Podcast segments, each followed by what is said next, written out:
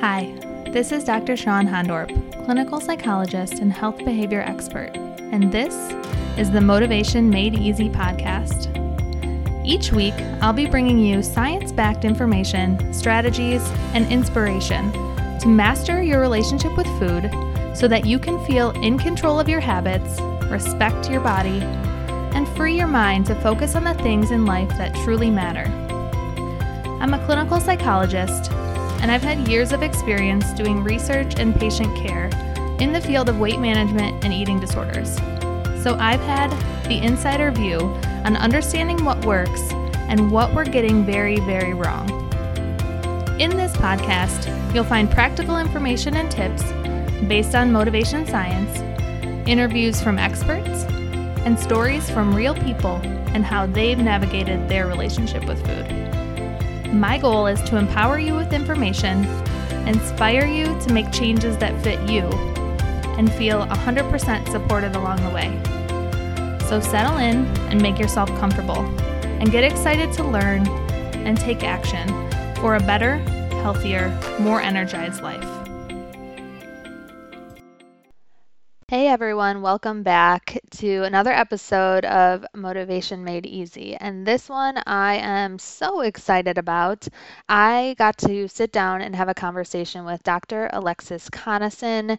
She is a psychologist who has somewhat of a similar background in research as I did, sort of in the weight normative field or the obesity research field, and has moved away from that over really the past, it sounds like nine ish years for her since starting private practice and kind of gradually being exposed to a new paradigm shift. And it was just a really enjoyable conversation. I really appreciate her perspective.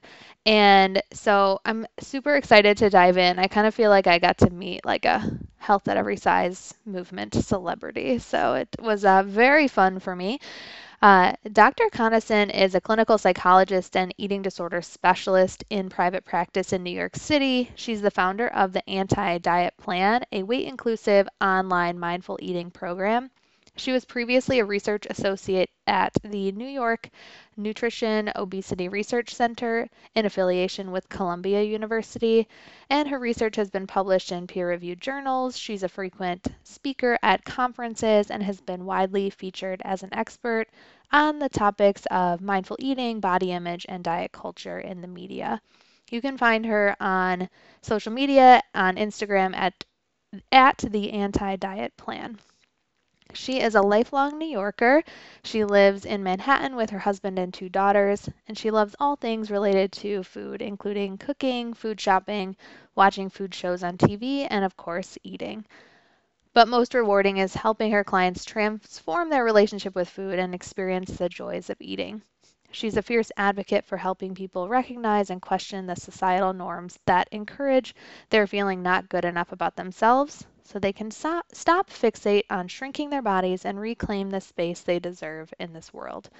So nicely put. So we're going to link all of the resources that she talks about in this interview in the show notes. But what to expect in this interview, I think it's a really good one. Um, we talk a little bit about Dr. Conason's personal history with the ineffective diet cycle, uh, we focus uh, on her professional transition from obesity research to health at every size and mindful eating work. And we talk about why she chose to focus so much on mindfulness and mindful eating versus intuitive eating per se. And we talk a little bit about um, just her approach and, and sort of the research in that area.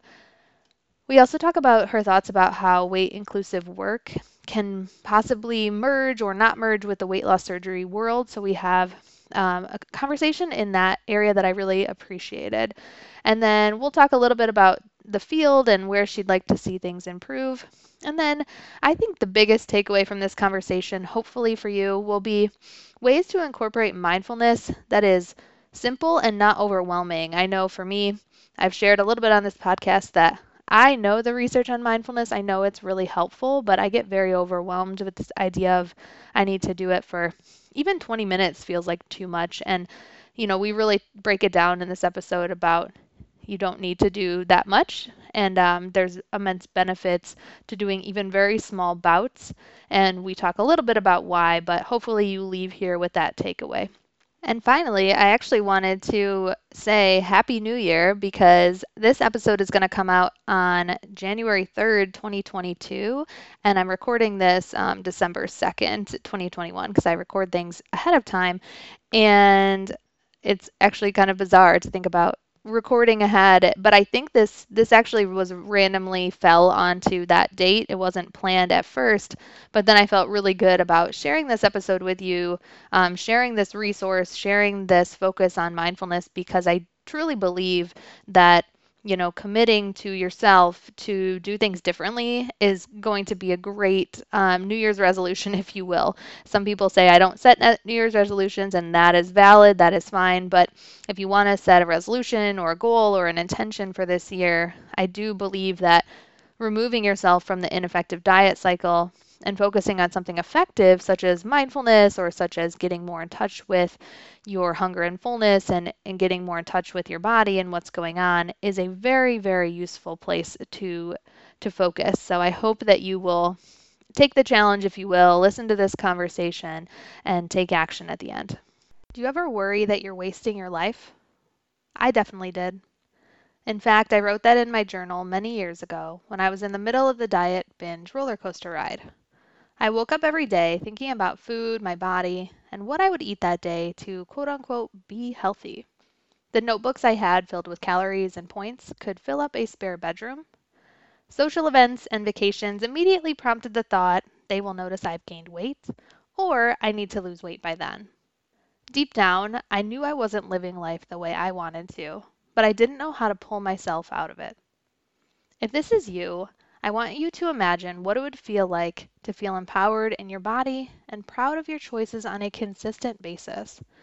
I promise you this is possible and it isn't too late. You see, dieting steals our motivation. It makes us ineffective and lose faith in ourselves. It keeps us spinning our wheels in a system that was never built to work.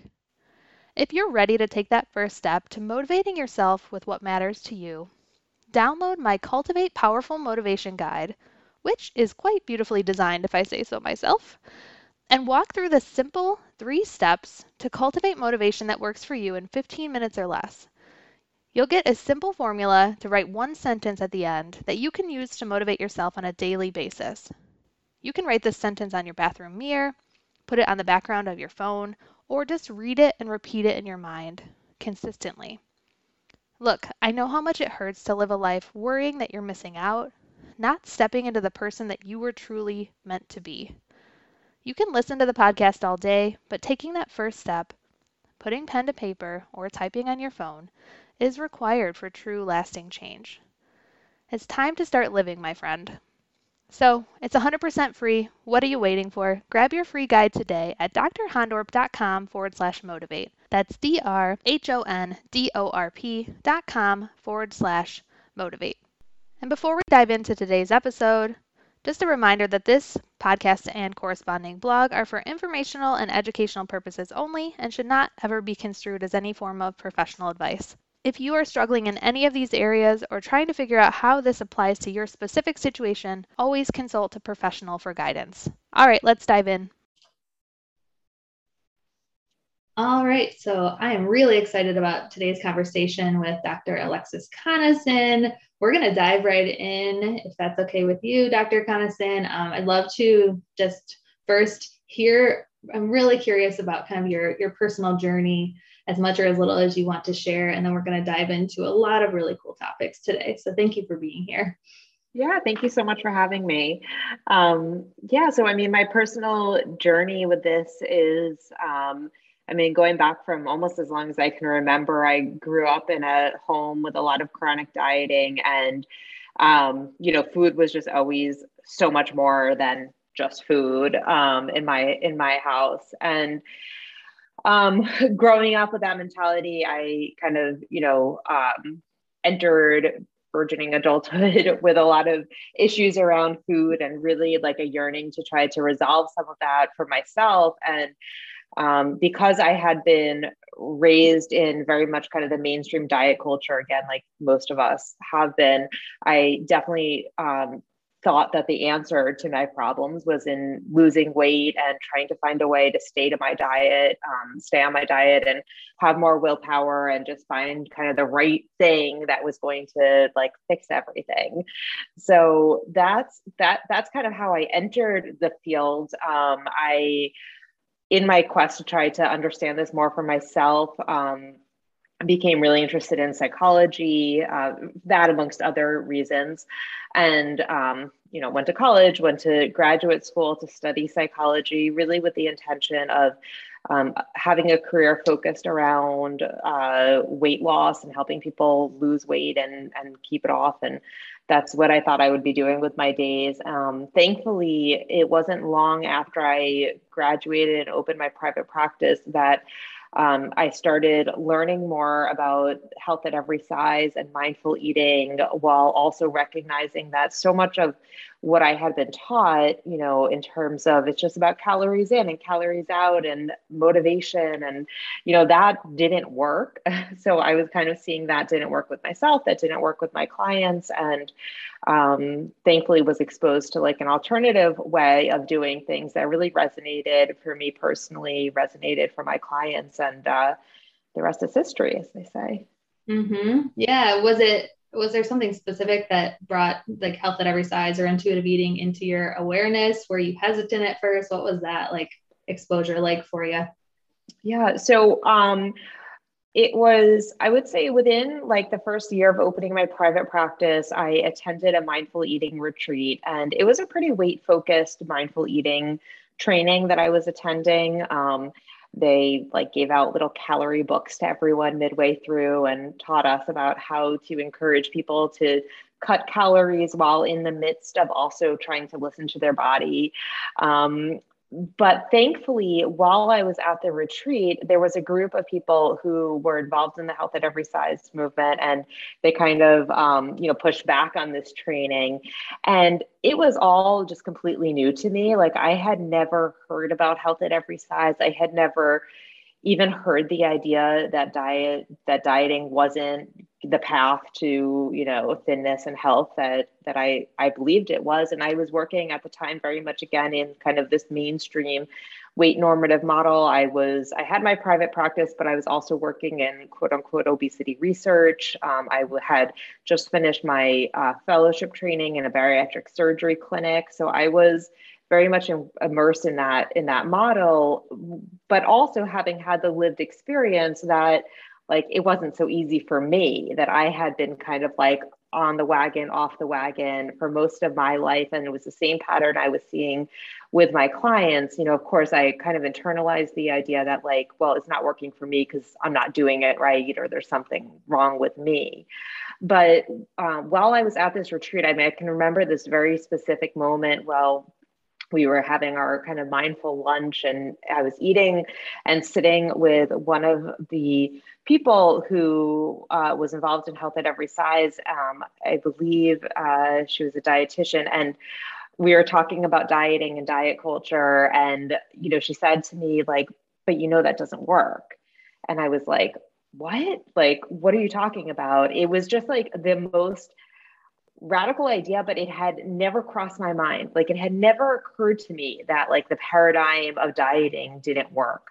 Um, and it got my wheels turning because you know the more that i thought about it initially i was like well of course it works this is everything i've been taught has been about you know that this is the treatment or the model that works but when i started thinking about it i was like but it hasn't worked for me and it hasn't worked for my clients and there's so many people who are struggling um, maybe there's something to that. And have you know because i was working in research at the time i started looking more closely at the research studies and what is the data showing. And i was attending um, often these quote unquote obesity conferences um, where they would present the data. And like it was not showing success. It was showing that most people were not keeping weight off long term that dieting was not this panacea of like health and happiness that we had been told um, and that's where I started seeing really a disconnect between what the science was saying around um, health and weight and dieting and what the kind of like mainstream beliefs were.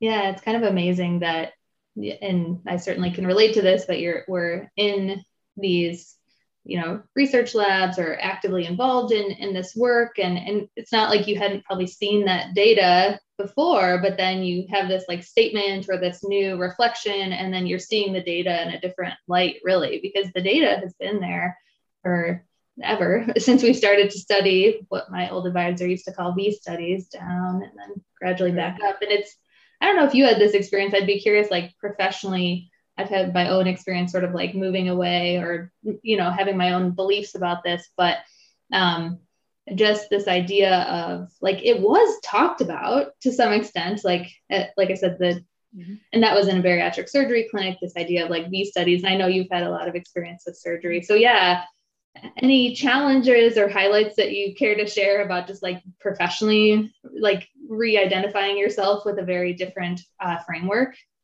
yeah, it, it's been an interesting process. And I think that that's so spot on that like the data has always been there, but for some reason we're kind of under the spell when, you know, we're not aware of health at every size or aware of alternatives. We're like under the spell of believing that, um, you know, it's like when everything, when you have a hammer, everything's a nail, you know, it's like you keep seeing everything through this certain lens. So I remember seeing like, well, these are the challenges in weight loss. It's really about the maintenance and it's going to be, you know, this intervention or that intervention. And it's just about kind of finding the next, you know, the next best thing rather than taking a step back like I did when I had more knowledge about health at every size and was able to say, well, well, well, this generally just doesn't seem to work. Maybe instead of like keeping trying, you know, continuing to try slightly different approaches to the same thing what if we just kind of threw threw out that paradigm or changed the paradigm and tried something that was really different?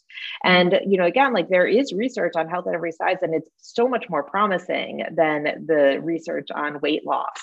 Um yeah and then in terms of like transitioning it was an interesting process because I had been quite involved professionally, you know, like I said, in that world and um, attending conferences, speaking at conferences, you know, having my research published in, in that field. So it was a little bit of a, um, like you work, you know, you work for part of your career to build up, um, you know, to build up, I don't know, prestige, I don't know what you would call it, you know, build up experience. Yeah experience value like in this certain area and then you're saying like well okay i guess i'm just giving that up now mm-hmm. but. I stayed involved and like continued to go to some of those conferences for a while. And the last time I went, it felt really such a strong ethical disconnect of even paying the money to support the organization. Um, you know, I think it starts a lot for and for a lot of us as we're starting to explore like a weight weight inclusive approach to health there's this middle ground that we walk as we're trying to understand what we really believe. And i think over time as things crystallize the weight normative approach or weight loss centered approach felt more and more um, just wrong to me. Um, I, I didn't feel morally good about continuing involvement there.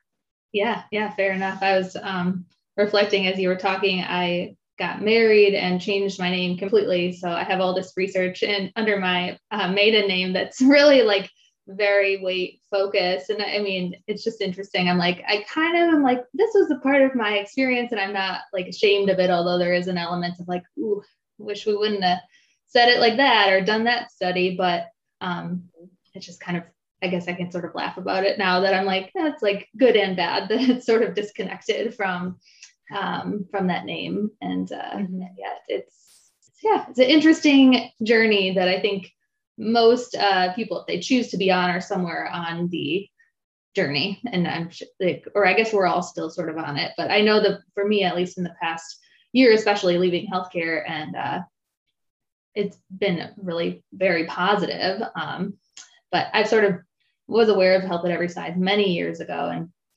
believed in it, but it's hard to operate in that framework in a in a healthcare environment and weight loss yeah. clinics. So anyway, as I'm sure you yeah. know. Mm-hmm. Yeah, it sure is. And I think that um, you know, it's also like the, the shift doesn't happen overnight um, and you know i'll say for me there was a long time many years where i kind of believed in health at every size but like halfway. You know it was kind of this this this walking both sides and um coming to terms with what really resonated and felt right to me you know on many levels personally professionally morally ethically like um and, and i'm still on that journey in terms of learning and unwrapping all of the layers of health at every size and social justice and the intersections um you know in so many different areas yeah, well, yeah, before this interview, I sort of do do my research and I read your book and I was looking just I have the window open right here on my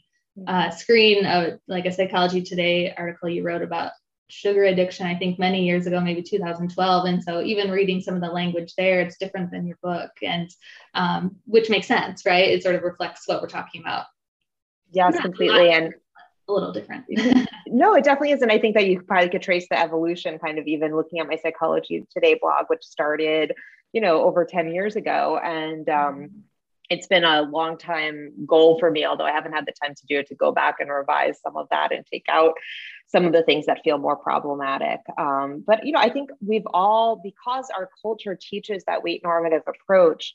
Um, you know, I don't think there's like we're all we're all kind of swimming in that and on different parts of a journey or evolution. You know, to move away from that and move towards weight inclusivity. So.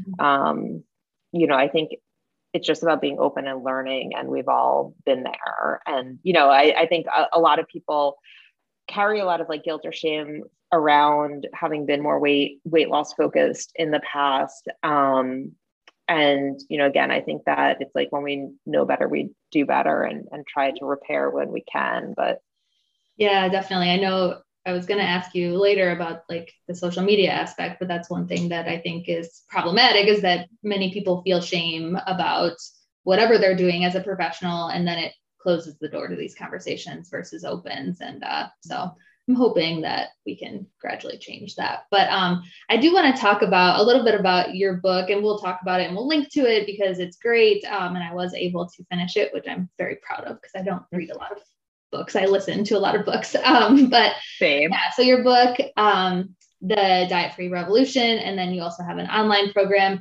has a very pretty high emphasis on regular mindfulness, not necessarily long amounts of mindfulness. You say we can start really small or just small amounts. Um, but I was curious how you decided to emphasize mindfulness as opposed to talking more about this intuitive eating and the principles, things like that. How did you make that decision with your kind of approaches?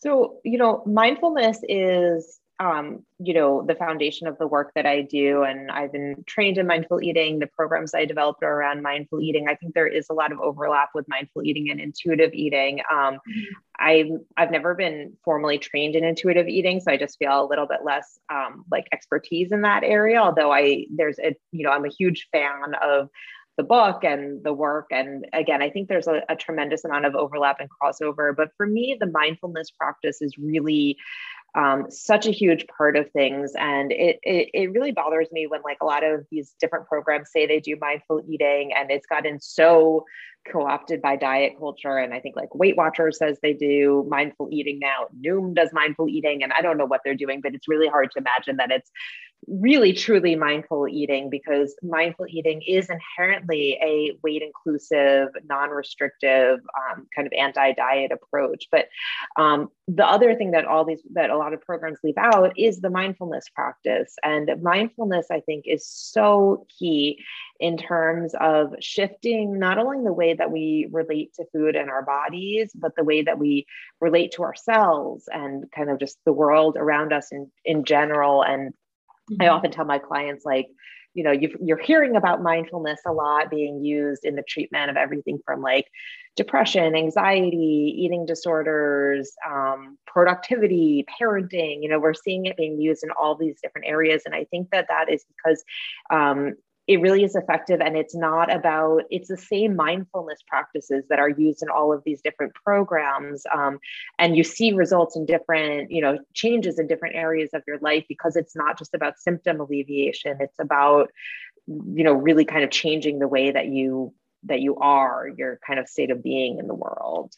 Yeah yeah i think that makes a lot of sense. There's so i mean we just have an immense amount of data on mindfulness in general and um, yeah, whether it's applied to eating or more broadly, it's like skills that are very, very transferable. And um, so, yeah, just curious kind of your your thoughts about that. But I I agree, and I think a lot of it is I also haven't been formally trained in intuitive eating. I found personally the book very helpful a number of years ago, but um, yeah, I, I feel a little bit of like, ooh, that's not something that I've specifically gone through training in, and uh, mindfulness a little bit more so, although I don't practice regularly, which you're not really supposed to like teach it too much. So maybe one day I will practice it more regularly and teach it. I do sometimes, but yeah, um, and it's hard. It, it can be hard to develop a regular practice. That's one of the reasons that I really um, emphasize like how can we fit it into your life where it's doable versus this idea of like the perfect practice or i have to set aside 20 minutes and i have to go to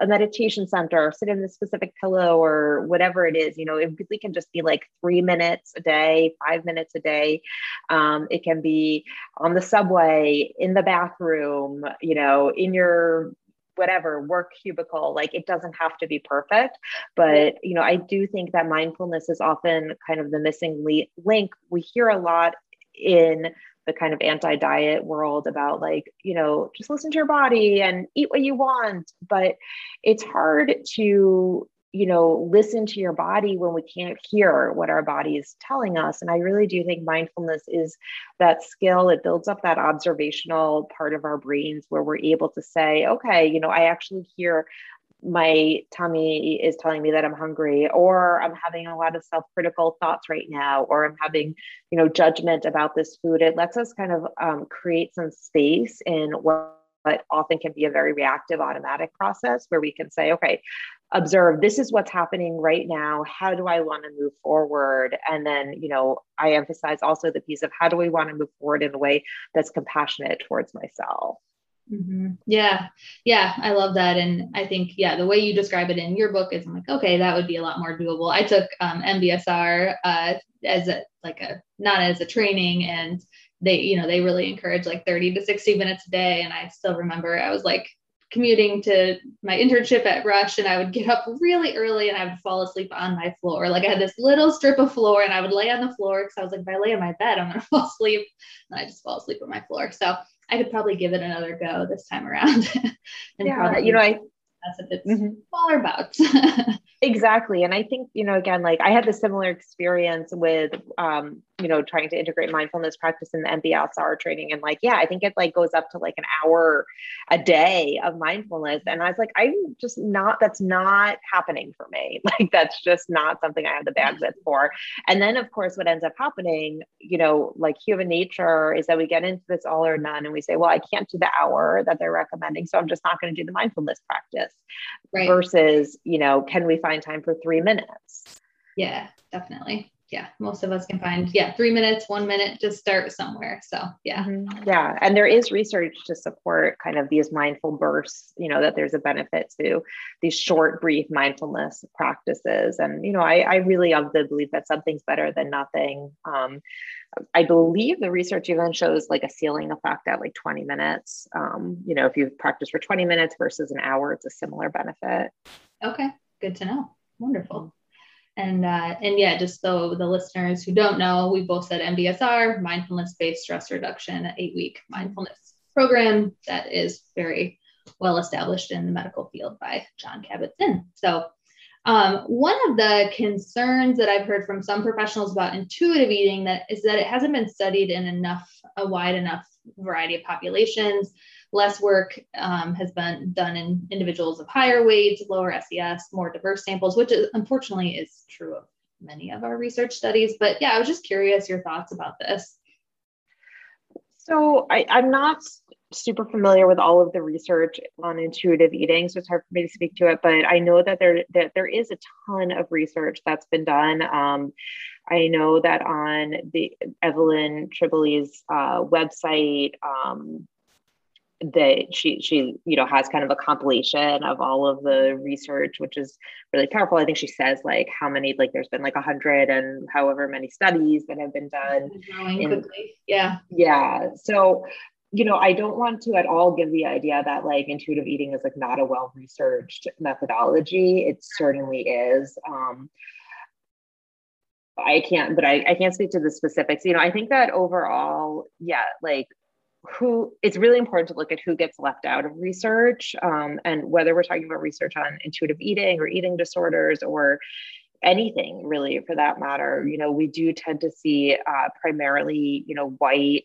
middle and upper class populations um, you know in eating disorders. It tends to be primarily you know research around cisgender uh, mo- again most most research is around cisgender people um, young it tends to skew younger people. And it is important to look at like who gets left out of this and um, what you know are the results generalizable to, to all people? And i think that especially when we look at whether it's intuitive eating or mindful eating one criticism that we often hear is that so much of it rests on having security around food. You know, I know like in my program, um, I talk a lot with people in the book and in my online program and one on one. Like, we talk a lot about how to reassure yourself that like food is always available whenever you want it. And that's one thing that really helps get people out of this now or never mentality the belief that like, you know, I have to eat this delicious cookie right now because I'm never going to be able to have this cookie again. I'm going to go back on my diet plan tomorrow. I'm going to have no cookies. So, like, I'm going to have this one now because I've already broken my diet plan. Maybe I'll have two or three or whatever, you know, and it can lead to this disconnected eating. Um, so, that's really important. Now we know that for financial reasons, not everyone has food security. And then how, you know, what do we do for people? Like, for example, we know that in people who are reliant on, there's been studies looking at people who are reliant on um, food banks, and there's higher rates of uh, binge eating disorder and different types of eating disorders and disordered eating in those populations it's not just about saying, well, make sure that you always have cookies in the house, right? Like that's just not realistic. So it's something that came up when I was writing the book and I was really trying to think about, you know, what can we what, what if people can't afford to have you know food and it's not only people who are relying on food banks just there's a lot of us that you know can't have an abundance of all these foods that we want all the time like we're there's logistical constraints to that and how does that impact the ability to practice mindful eating or non-restrictive eating? Um, what i kind of came to is like i think we can take pieces of it and use mindfulness to observe how those things make us feel. It's like anything else like we we can take it pick and choose you know things that are that we're able to integrate into our life. It doesn't have to be perfect. It's never going to look perfect under any circumstances. It's just about observing what comes up and working with it when when it does arise. Yeah, yeah, I like that, and I think that yeah, obviously with any research, it's there's flaws and there's and there's things that are just hard to measure and they're hard to capture, and so there's so many components to this of like if it's either not well studied or like let's say it's like studied in someone of like like in a larger body and then there's not they're not seeing as much benefit of intuitive eating. Let's just say for example that could be the case. There's so many reasons that could be right? And so it's always this sort of complicated thing. So yeah i haven't delved into like in depth all of the research either so i can't speak to that. But i was just kind of curious your thoughts and it's just yeah i think like you said it's the whether mindful eating or intuitive eating there's so many aspects of that that like definitely we know all all people could benefit from like not particularly like if food's not available not saying like i'm bad for then wanting food when it is available right? It's these beliefs that we internalize. I'm bad i'm out of control versus like no that makes sense. That's actually a super adaptive response to food then being available. So yes exactly yeah yeah exactly. I i do i i'm pretty sure that there has been research on intuitive eating. I know there has been on mindful eating in people in larger bodies and higher weight individuals. So i i don't believe that's a population that's been left out of that research specifically. I would have to look at the intuitive eating. I know there's been studies on mindful eating in people in larger bodies. Yeah. Unfortunately a lot of it's been done from, through this weight normative lens. Mm-hmm. um, yeah. which yeah it's hard to Right. It's hard to, there's a lot of pieces to parse apart. Yeah. I think, and again, it's also like how much research is enough to sort of like feel like it's well been well studied, but I'm, I'm sure it has been, and I'll have to, I'll have to look back. That was from that question's more from um, other people that I've heard. So I could also go back to, to looking at it specifically myself. Um, and also you've done a good amount of work, like you had mentioned, and I've kind of in my research about you, the, the bariatric surgery or weight loss surgery area. I'm curious, this is a, uh, also an area that I have a lot of experience in myself, um, you know, up to very recently, and, and still have experience certainly working with people um, who would fall into this category. But I'm curious what your thoughts are sort of on how like this all fits into the anti-diet work that you you do yeah the health at every size field. Yeah i mean i think that it's really interesting. And i was just um, having a conversation with a colleague um, there's a local bariatric surgery program that's been trying to integrate intuitive eating into their program and um, how could kind of like on one hand how great that is that people are starting to get that message and on another hand how confusing it is for people who are having surgery to lose weight, but then also be getting the message like, but don't focus on your weight. That's not important, but we're going to weigh you every week. And, you know, it's very, I think it's very confusing. I mean, I've moved, I still work a lot with people who have had bariatric surgery and people who are preparing for bariatric surgery, but I have moved away from working as closely, like, for example, with the surgery programs. And um, I don't do the, I used to do a lot of the, like, the um, psychological evaluations for people getting ready to do surgery. I don't do those anymore because I, I felt like there was a disconnect in terms of um, my belief system and kind of um, that type of work. But at the end of the day, you know, I do think that people have um, autonomy to do what they want with their body and to make choices that they want. I'm not like vehemently against bariatric surgery because I feel that, especially as someone with thin privilege, um, you know, I don't know what it's like to walk in the world as a person in a larger body. And, um, you know, I think it's a deeply personal choice that people make. I think it's often from a place of, uh, you know, really feeling that there's no other options out there. Um, one thing that I do really wish was that people were better informed about the outcomes after surgery. One of the things that I was seeing a lot when I was doing these uh, preoperative evaluations and meeting with people as they were just embarking on that process of surgery was just the vast misinformation out there, you know, minimization, huge minimization of the risks. I think that was happening through the surgery centers. Um, they really, you know, their job is to want to kind of get as many people as possible to do surgery. That's their surgeons, that's how they make their money. That's what they do all day. So there was really a sense of, I think, selling people on this picture of, you know, you're going to be healthy, you're going to have all these issues resolved. Um, and you know it's very low risk of anything you know negative happening and i think that's just not the reality um, you know maybe the risk of like dying on the operating table is you know relatively low but i am working with people who have long-term complications that have dramatically impacted their quality of life. Uh, not to mention that there's kind of this promise that people are going to lose weight and keep it off long term whereas a lot of people regain weight. We're seeing a uh, recurrent, you know, that same V curve, like we're seeing a similar recurrence with uh, things like diabetes, where it's going into remission, you know, immediately after surgery, and people are feeling really hopeful, and then it comes back, and people are just, you know, devastated long term to find themselves, you know, back with a lot of these same issues that they thought were going to be resolved with the surgery. And um, I wrote a paper a few years ago looking at kind of like what are the real um, risks and outcomes of surgery. One, we were looking at it through the lens of a finding that we've seen over and over again in a lot of the research, which is that people um, who have had bariatric surgery are at increased risk of, um, of suicide long term after the surgery.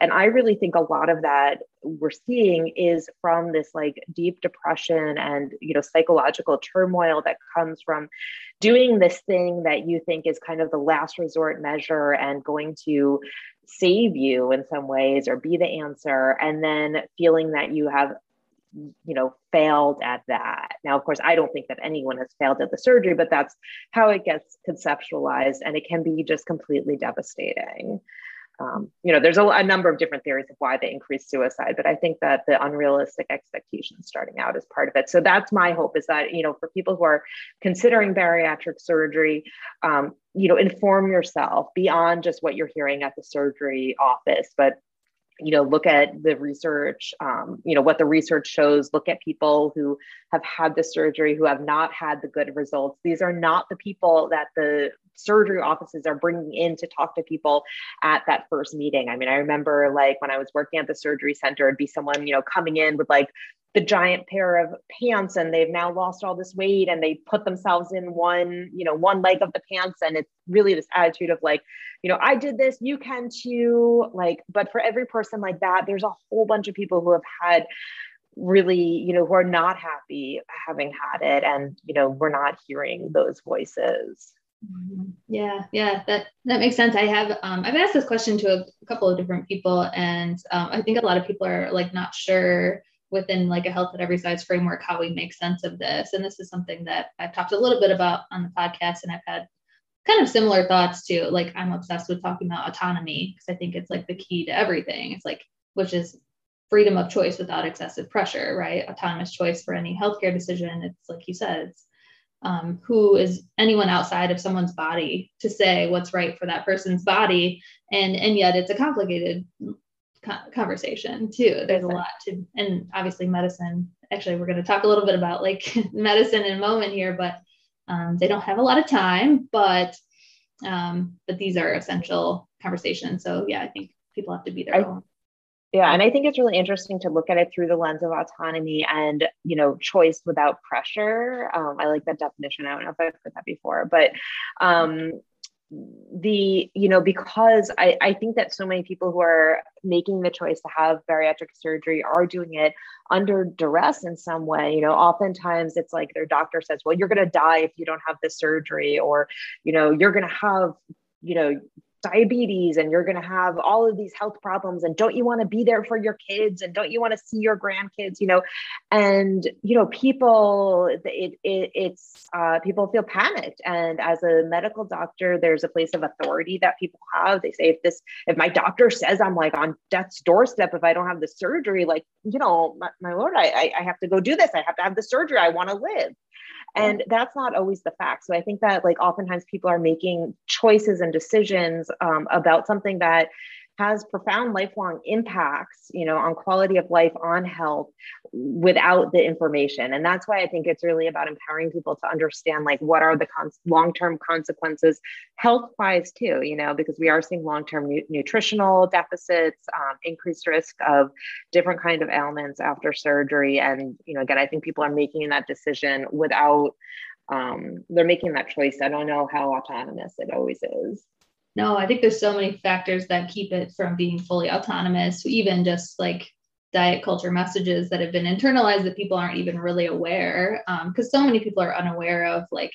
the the limits to research with weight weight related research is like we can't randomly assign one person to be at this weight and one person to be at this weight. So we can never determine cause really. And so it's like this it's like it's just a very challenging thing with all these variables we can't account for. And then yeah yes the medical field certainly implies weight is the cause of most ailments and and weight is then therefore the solution. And it's uh, very much impairs fully autonomous choices. Um, and not to mention surgery is not reversible. So you with you know you can't do a wait and see approach for how your body will respond so we can just yeah. kind of share what we know and what we think we know from research but yeah it's it's a conversation that's usually missing some pieces. Well definitely is right now. It, it really is. And I, I wonder you know if, if people if fat phobia wasn't so prevalent in our culture and people weren't living in these marginalized states due to the size of their body and being subjected to weight-based discrimination and you know fat phobia at their doctor's office like would anybody be choosing you know bariatric surgery? I, I don't know. I think that like you can't separate it and a lot of people are making those you know decisions under the pressure of feeling desperate for relief from the discrimination and marginalization and you know fearful from the messages they're getting from their doctor yeah, it's hard to parse it apart. Yeah, the biggest piece that I've heard from people is like the mobility piece. And again, I usually try to help people parse apart like what is true mobility limitations and what is like perceived, since there's so much like perceived feeling of like I can't do this because of my body size, and that's not mm-hmm. always the case, right? But but also then telling them or, or, like having the conversation like i'm not in your body so but at least with what we do and in therapy we have a bit more time to like have these conversations which is nice and and trying to at least try to make the distinction which is hard to do but a little bit easier than a you know 15 minute consult mm-hmm. Yeah. And I think that, like, also in therapy, I do a lot of work of helping people separate out those health goals from weight. You know, like, for example, people you know are being motivated by by mobility issues are there ways to improve mobility independent of focusing on weight loss and you know off you know I, I think almost always there are or there's you know this is just a chronic condition that people are going to be living with regardless of their weight and how do you you know build resiliency and coping mechanisms around that? Yeah yeah. Yeah all all good points for sure. Um and transitioning a little bit but along a similar line you know what are your thoughts about the really generally n- not more widely accepted notion of these health at every size and intuitive eating in i'm asking too many questions at once like psychology it's not really something like you and i didn't get it in our training right we we sought it out outside um, but but also medicine in general i'm curious like what your thoughts are do you think it's you know do you think you're seeing some improvements or do you think uh, that it's still just it's clearly not well known in these fields. I, I know that for a fact, but do you think it's getting better?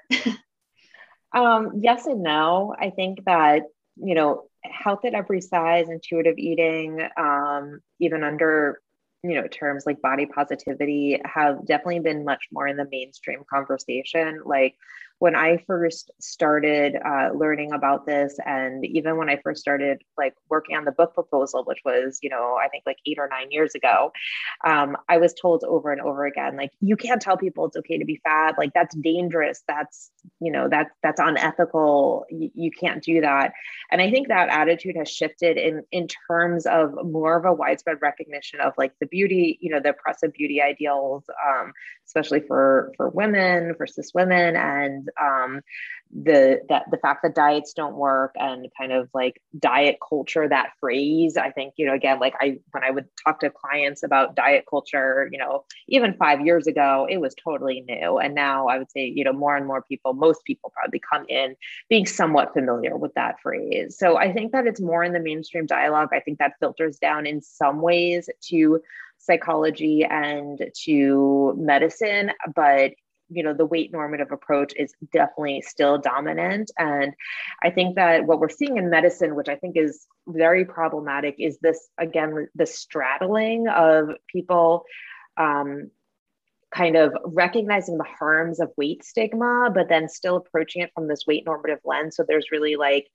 and it can be confusing because there's a lot of these seem groups that seem like they're advocacy groups that are really um, really kind of run by the bariatric surgery industry, the pharmaceutical industry, weight loss companies, diet companies kind of back these advocacy groups that are about like how can we help, you know, educate physicians and people about the harms of weight stigma so that they feel more comfortable going into a doctor's office because we know that if patients feel shamed they don't want to go to the doctor's offices. So how can we get them to come into the doctor's offices so that we can prescribe weight loss medications or recommend surgery? So it's like so gaslighty and confusing and you know um, so that's one thing that I think we're seeing in medicine. That's like a lot of people are like, oh, look at these strides that we're making. Like there's so much education around weight stigma, but like, no, that's not really coming to the idea of health at every size or the idea that like we should just leave people alone about their body size and work on health promoting behaviors instead of focusing so much on weight.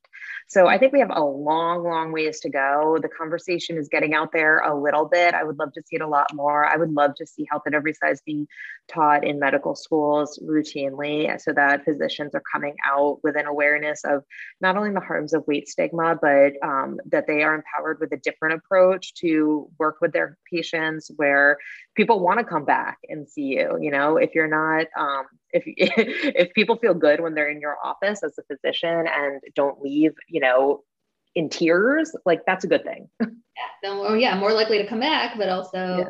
like less likely to sue and like more likely to also get healthier. Of course, that's very important as well. Yeah, I'm wondering, yeah, how far off do you think we are from? I mean, I, am sure there's some training, but like, yeah, in terms of mainstream training, that's I would guess that's farther off. But do you see like? I think there's none. Yeah. Do you see? I I'm I just signed up to do a medical training, so I'm I will be talking about it in, a Yay. few months. That's great. An hour, and but uh, we'll take it, right?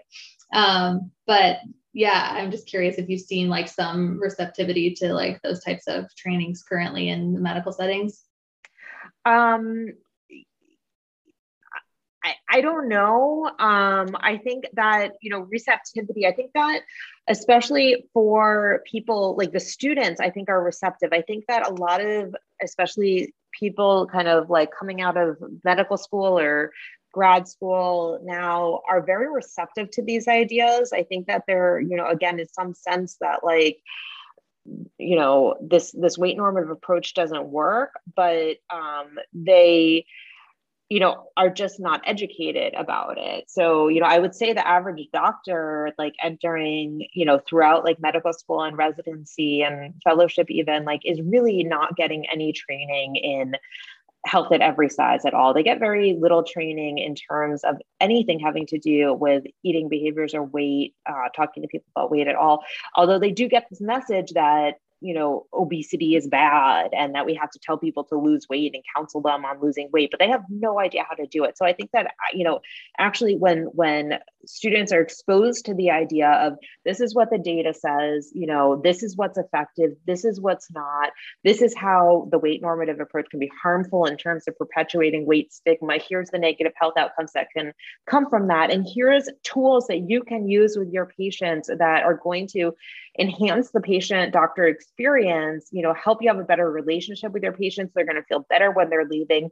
And this is something that you know you'll leave them empowered with things that they can actually do and feel good about when they're leaving. Like they're very receptive to that. But i think the challenge is really like getting into the medical schools getting into the curriculum getting those trainings in there. Um, i was very happy i went back to my grad school to my doctoral program to give a talk recently and I asked how many people had heard of Health at Every Size, and it was like about half the class. So like that was hopeful because I got nothing when I was in maybe school. they googled you. No, I'm just kidding. But no, hopefully there is improvement because I've asked that in recent talks too, and uh, it, um, just last week, uh, none, and it was a small yeah. small group, but still, um, and that wasn't medicine, but but still, it's pretty. Um, I, I am often surprised. I think when you're immersed in this work but yeah, you're like, well, yeah, that's they're not getting immersed in this work. So it's a different, um, just like so many things in our world today, we're we're not all being seen seeing the same information when we're online and things like that, which is increasing polarization. And I guess that's a good transition to um, this idea of like using social media to certainly you are on social media and have a whole lot of followers. My my social media presence is lackluster at best. We all start somewhere. I also really struggle with not enjoying it. But um, but yeah, using it as like to help individuals be aware of this is, you know, I would say arguably a very positive thing. I, I'm curious though, I one of my goals is sort of to have more productive conversations between profession different professional fields, kind of going along with what we were just saying and and i'm curious if that if you've seen that occur in social media um, and i don't know that that's like a specific goal of yours per se but i'm sure you've interacted with many different professionals. And it, it seems challenging to have those conversations on social media. That's i guess my thoughts and then i'm curious your thoughts. Yeah i mean i would say social media is not the land of nuance. Um, it's like you said like and and as we're hearing more you know with like the facebook stuff that's coming out you know the goal of a lot of these platforms is polarization and to increase anger and kind of these um those kinds of feelings towards each other. So um you know i i i use social media a lot as like an educational tool. I felt you know, when I started getting involved in this work, um, I was doing mostly, you know, just working with people one on one in my practice. And, you know, I felt that's important, but also we need a cultural shift. And that happens individually. And I really do believe that each person we impact, each person who kind of wakes up from diet culture and embraces a health at every size approach and starts to examine these things in their life has an impact on everyone around them. And those people, you know, it's a snowball effect. So I do think that change happens that way. But I also wanted an avenue to kind of speak to, to people who aren't finding their way into my therapy, you know, room, whether it's for, you know, accessibility or ge- geography or whatever, you know, not everyone can access therapy, unfortunately. So while in no way is, you know, Instagram a replacement for therapy, um, it's a way to, you know, help um, put out psychoeducation and close the gap in what I was seeing again, like when I first started doing this work, more even more significantly, but still now close this gap between like the data, uh, what we see as researchers, and the messages that are getting out there to the mainstream public. Yeah, so. yeah, absolutely. Yeah. So, so yeah, great for, and I certainly have a lot of clients who find it really helpful, whether it's Instagram or TikTok, which is something I've know nothing about, but um, like find it very validating, very, very positive on the individual level. And yeah, sounds like we're on the same page with like probably not a super productive way to like engage across some discrepancies in opinion, but like really helpful for people that are just like, I want to learn more about this and I want to understand. So yeah. I, I, I think that some of that gap could be bridged more in professional settings where there's, you know, like um, especially, you know, again, like training settings, medical schools, doctoral programs, like, and it's there's there's some people that are never going to change their opinion you know people who have built a career around weight loss or diet you know who people who work you know work for or, or own you know their careers around dieting um, or a diet company like i'm not expecting like the you know president of Noom to come and embrace health at every size. Like that's not cards. And that's fine. You know they do what they're what they do. Um, i do think that there's a lot of people who are like just have not not familiar with a weight inclusive paradigm. They don't know that there's anything else out there. Um, and like myself you know i think back to myself 10 years ago and I, again i was working at an obesity research center. I was working in a bariatric surgery program but i just didn't know about a weight inclusive approach. And all it took was someone you know saying like stating the very obvious fact that this doesn't work and everything shifted. And I think that there's a lot of people out there who are very open and receptive to these ideas, maybe understand that the weight normative approach isn't working, but aren't sure what else to do. And I think those are people that are really valuable to be providing education and having these conversations with. I think it, it can be hard. We can get stuck into dialogue often the people who engage on social media are people who are at extremes of either end of the belief spectrum and it's like we're trying to bridge the gap of you know someone who believes that like someone who's you know at a higher weight is at death's doorstep and needs to do everything they can to lose weight and someone who believes that that person is you know oppressing them and you know trying to kill them basically you know it's like how you know where's the bridge there um yeah yeah, yeah. but yes like yeah nuance well first of all like just a conversation like even if it's over video or like anything with more nuance than typing would be a great first start. But then yes it is very a very challenging starting point. So yeah i i'm also hopeful that like it's we have data we have efficacy and um yeah that's why i'm you know this podcast is all about really we we talk about like motivation but all from the standpoint of like self-determination theory and promoting autonomous motivation. And like for any behavior we have really good data that that's like really helpful for long-term change whatever behavior we're talking about. And it's like there's immense data about that. So we have that in our on our side. It's i think i've seen that that research being being applied to like the eating space somewhat but not a ton yet.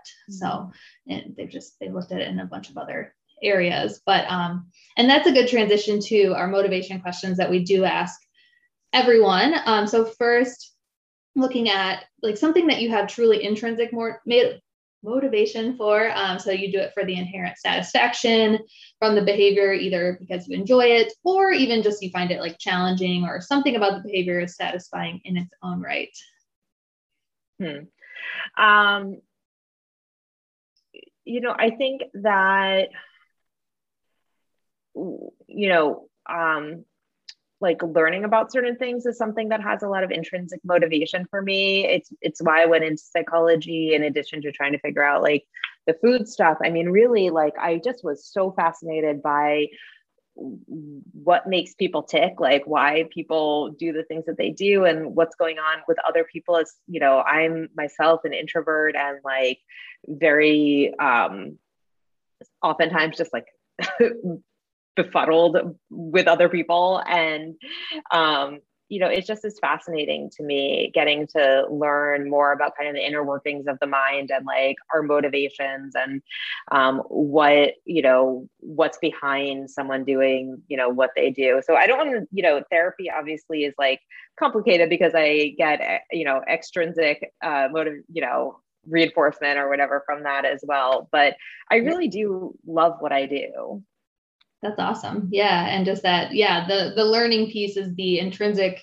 piece, but obviously, yeah, it applies to, yeah, therapy is a great, uh, like our job is to be curious, right? And and try to understand people's perspective. So yeah, I love that. And and that's what um yeah, I mean, even self-determination theory is looked at like motivation in educational school settings and like we actually all have this like intrinsic drive of learning, but it can get taken away early um, for because of structures that are too extrinsic and, and too external. So I think as having kids that are about to start school, it's like, ooh, I think I'm going to start to notice how this applies in a lot of settings. But I'm glad that you've been able to maintain that intrinsic love, particularly in what you do. And I can definitely relate to to all of that. That's yeah, not just therapy, but that's why I do this podcast. Is it's really fun. Um, yeah, always getting to learn from really cool people like yourself, and and kind of just ask them about their experience. So, um, and then the next question we always ask people is really this idea of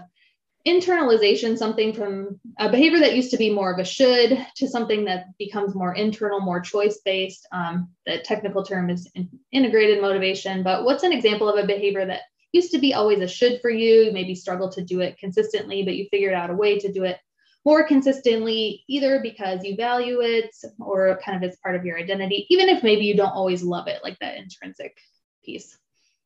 Um, yeah, I would say uh, movement, like physical activity for me, is that just jumps out as such a strong example of that because for so long, um, you know, exercise was linked with weight loss for me. And it was the sense of like, I have to go to the gym and I hate it. And I was never like an active kid. I was very sedentary. I would have rather stayed home and watched television, you know, above doing any kind of sports or everything, anything like that. So like I didn't even have a baseline for like movement ever being fun and enjoyable. Mm-hmm. Um, and it really was a sense of like my like like I've done something bad, I'm bad in some way, and then I have to go to the gym and exercise to like repent for that.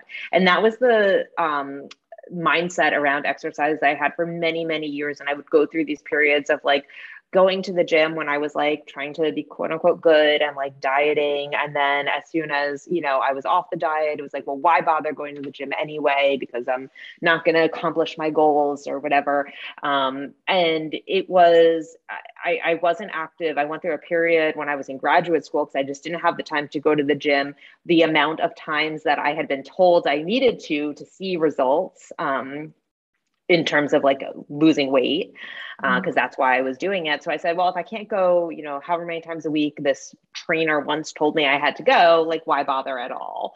So I went through a number of years where I really wasn't active at all, and I started to have a lot of aches and pains. I mean, I was in my 20s, um, and I was like developing sciatica and a lot of different kinds of um, body pains and i started to become active again in a way that felt very gentle and um, also like attuned to my body really kind of like just starting even with like some stretching and some um, very like slow movement. And then i found this like um, class that i really enjoyed doing that was like this very gentle slow dance class. And then i got into doing that. that sounded really yeah. cool. Yeah. Yeah. It was like it was the first time that i was exercise you know exercising or being active for the sake of you know for the sake of doing the activity itself and that has felt that felt really different and um you know now if i'm going to be active it's not from the sense that i have to but it's the sense of like this is something that I enjoy. And like you said, I may not always enjoy it in the moment, but I know that I feel better. It helps with my mental health. Um, I enjoy the benefits from it. And it, it really feels like something I want to do versus something I have to do. Yeah, nice. Yeah, just often just as like I'm sure you have a lot of clients as well who I, I don't know if I have a very non uh like statistically I'm making up the statistic, but it feels like diet culture almost always zaps some joy out of exercise. But like you said, if someone has more of a history where there's some positivity there, it can be easier. But you know, I'd say about half ish of again the people that I work with just like really it's like completely zapped that ability to believe that you might like it and it can take a lot of unpacking and unlearning to say. Mm-hmm. and then kind of gradually moving towards okay this is something that might feel good try it and it can be quite the process. But yeah I'm glad you've been able to kind of reclaim activity for yourself or movement in that way because um, yeah, obviously mobility, there's so many positive reasons, but it just gets completely clouded by the weight focus for sure. Yeah. Um, well, yeah, anything else you want to add as kind of a main takeaway? And then we also want to make sure I already have some resources up in terms of where people can know more about what you're doing. Um, before I ask for that final main takeaway, I'll say that the, I did read the whole book. It's really great. It's The Diet Free Revolution. We'll have a link to it in the show notes, but really 10 steps to free yourself from diet the diet cycle with mindful eating and radical self-acceptance. There's a lot of cool stories infused throughout about people's journeys a lot of practical strategies a lot of really great take home so i highly recommend everyone check that out. Um, but yeah back to my question. Any kind of main takeaways you want people to leave this conversation with? Yeah, I mean, I think that we covered a lot. I mean, some of the things that I always just, you know, kind of come back to again and again is the power of self compassion and trying to shift away from this idea that like we're doing something wrong or that our body is broken or that we're not good enough um, and starting to recognize that there's a lot invested in having us believe those things.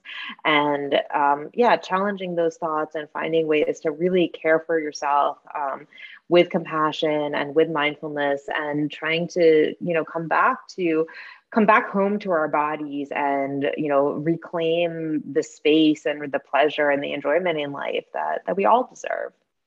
Yeah yeah i love that. And then besides your website and your book which we'll link to um, any other places i guess instagram is probably a good place to connect with you. Is it the anti-diet plan yeah, I'm most active on Instagram at the Anti Diet Plan. You can also find uh, my website, drconason.com. Um, you can um, find information about my six week mindful eating program. It's the antidietplan.com. And I have a free five day mindful eating starter course that people can do. You can sign up from that on my website or the antidietplan.com slash free. Wonderful. Well, we will link to all of that. Thank you so much, Dr. Conason, for your time and expertise today. Appreciate Thank it so much. All right, everyone. I hope you enjoyed that as much as I did. And I really hope that, you know, I'm not going to belabor all the different points that we talked about because we covered a lot, but I hope that um, you can come away with this with one main takeaway, which is, you know, to I, the idea of practicing mindfulness can feel very overwhelming. It can feel like, what is it? What is it not? I mean, how does it actually work? Mindfulness is definitely not uh, something you do to relax. It's something you do to be present and aware with what is here now, and it's an immensely helpful change tool. It's been shown over and over in research how helpful this is. But as we talk about here, it does not need to be all or nothing. It doesn't have to be overwhelming. It can be for one minute to start just pausing and slowing down. And, you know, a great place to start might be doing Dr. Conason's free five day mindful eating course um, to get some exposure to what mindfulness is and what it isn't. But this conversation definitely re inspired me to come back to this tool because let's be honest, um, at least at the time of this recording in early December of 2021, there continues to be an immense amount of pain in the world, a lot of people struggling, and it's um, you know, this is not just specific to eating, but being more mindfully aware and being able to hold space internally for our uncomfortable feelings is so, so powerful. And to not judge ourselves and, and to learn and practice that skill, mindfulness is a great way to do that. And again, it doesn't have to just be formal sitting mindfulness. You bring mindfulness into your life. So that's the goal, but it can be very helpful to practice it with sitting mindfulness meditation, but it's not necessarily doing it to feel relaxed. So if you do it for a minute or three minutes or five minutes and you're like, Sean, I don't feel better, I don't feel relaxed, the goal is just practicing being aware and relating to your internal stuff, your thoughts, your emotions in a different way. So it's there's an immense value that builds up over time and um, i highly recommend that you at least try it and again as someone who's had some fits and starts, I'm going to be committing to doing this more as well. And so I hope you will join me in that challenge for this year because often we think about, okay, don't diet, don't use these ineffective diet strategies. And certainly we talk about other health promoting behaviors on this podcast as well that you can focus on but mindfulness is definitely one that I would want you to to consider as you think about what should I be doing or what is helpful so I hope you enjoyed this conversation as much as I did, and I will talk to you soon. If you're anything like me, you may at times really feel like there's so much pain in the world that it's pretty overwhelming. And even though I do my best to avoid the news, it's hard to avoid feeling helpless at times, that you can't do anything to make positive change. Well, I'm here to tell you that there's one positive change that I've made in terms of where I buy my books, and I'd invite you to do the same. Bookshop is a website that supports local bookstores near you as well as affiliates that work with them. So, if you buy through the Bookshop link, you're going to be supporting local bookstores near you in the US and Canada, and you're going to be supporting my blog and podcast. It's kind of like a tip jar. Did you know that if nothing slows their momentum, Amazon will have about 80% of the book market by the end of 2025? Look, I have Amazon Prime. I love the convenience, but this is a super cool way that you can do something positive with where you buy your books and support some really positive causes. Make sure you check it out. You can find all of my favorite books about health and wellness, but also about topics like courage, vulnerability, and even some of my favorite fiction and kids' books for the times when you just need some fun, downtime, or some meaningful stories. My recent favorite is related to improving the quality of our lives and the way we use technology, and really doing so from a value based place. No pressure. It's not going to tell you that technology is bad, it's just going to help you to evaluate for you where the pros outweigh the cons and where they don't. So if you believe in supporting local, controlling the things that you can, please consider buying your books through Bookshop and through the Psychology of Wellness link. You can find that in the show notes, or you can go to drshawnhondorp.com. That's D R S H A W N H O N D O R P.com forward slash bookshop. Thank you for tuning in today. Your time is valuable, and it means so much to me that you're here. Despite the title of this podcast, many of our topics are not always easy. Change is hard, and let's face it, life and truly looking inward at ourselves can be uncomfortable. That's why I'm grateful. Grateful for you and your willingness to listen, learn, and keep an open mind. I invite you to learn more by going to drshawnhondorp.com or finding me on Instagram at psychology.of.wellness. If you're enjoying this podcast, it would be amazing if you could give it a review so more people can find it. Thanks, and I truly hope you have an energetic and inspired day.